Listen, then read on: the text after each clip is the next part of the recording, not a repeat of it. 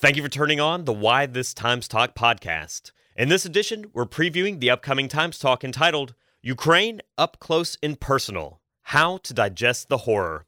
I'm joined today by Mercer University political science professor Chris Grant. Chris Grant, thank you for joining me today on the Why This Times Talk podcast. My pleasure. We'll begin as we always do. Uh, could you please briefly introduce your Times Talk topic? Well, I was a Fulbright scholar in Ukraine in 2022. I still am a Fulbright scholar, except I've been moved out of Ukraine to Poland at the moment. I was in Kiev in January when we were evacuated out by orders of the State Department. And then the unthinkable happened. A war actually began in Europe, and something that I think few of us really anticipated going into it. And it has been horrific. The video that comes out of Ukraine day after day is stunning and appalling. And I wanted to help people get a little bit more perspective, maybe some perspective that I gained from having contacts on the ground in Ukraine right now. And I think the answer to this next question may be obvious, uh, but I'll ask it anyways uh, in case it gives you an opportunity to uh, go a little bit deeper into um, the thinking around it. Uh, why do you feel it's so important to bring this conversation to the Times Talk now? Well, one of the obligations I have as a Fulbright scholar is to disseminate my experience back to folks at home. So I've been eager to offer my experiences to as many audiences as I can. And I have a personal connection to Milledgeville. I taught at Georgia College for five years in the late 90s and right around the turn of the century. And I wanted to make my expertise and understanding available to people so that they could perhaps understand some things they may not have understood before. I would tell you that the vulnerability of these countries that were former Soviet states or former Soviet republics, now independent states, has been a real issue, especially with Vladimir Putin.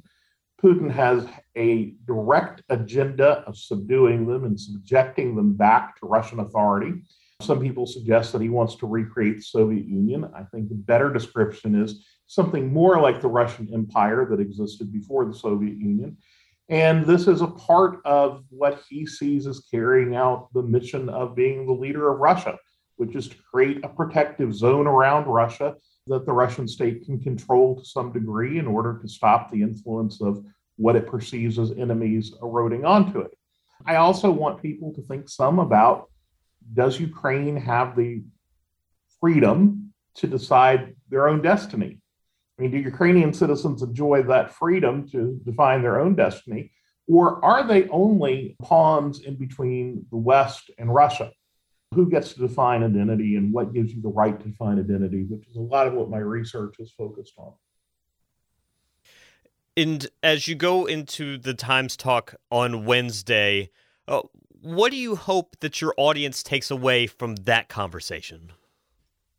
Well, I hope they'll be better informed about Ukraine. It's not as simple a situation as a lot of people seem to think it is. There's a lot of complexity here into what was the right thing to do in responding to Ukraine and how do we go about it.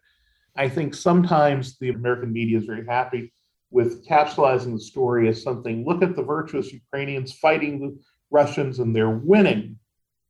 And this this allows the Americans to say, oh, good, we don't have to get involved because the Ukrainians are going to take care of themselves.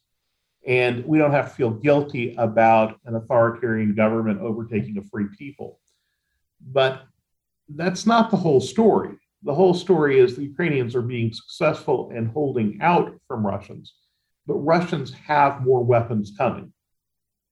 And on the first night of the war, uh, I came across the story of a woman named Irina Sivilia.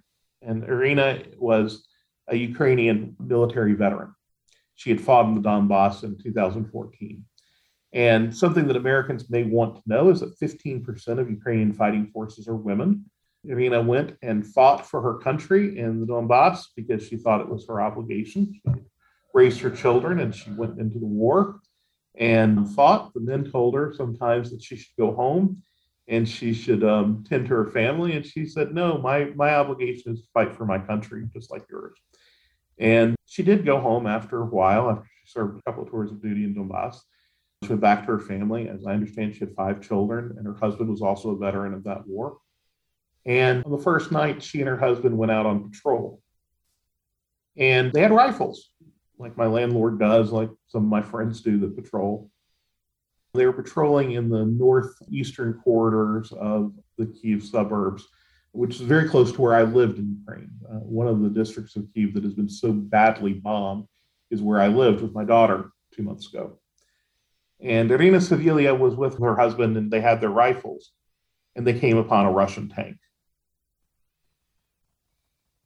And I don't think I have to tell you what happens with rifles combating a tank. Her children are now orphans. And I think that we have to accept that that is also the reality of this conflict. It is not just the spunky Ukrainians fighting back against the Russians and this kind of underdog win, but it's about Irina Savilia's children being orphans now. It's about people in Mariupol who have had their lives, their well being, their futures destroyed for no good reason.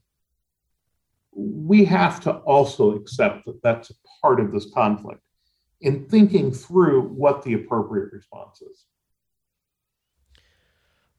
Mercer University political science professor Chris Grant, I want to thank you for joining me on the Why This Times Talk podcast. Thanks.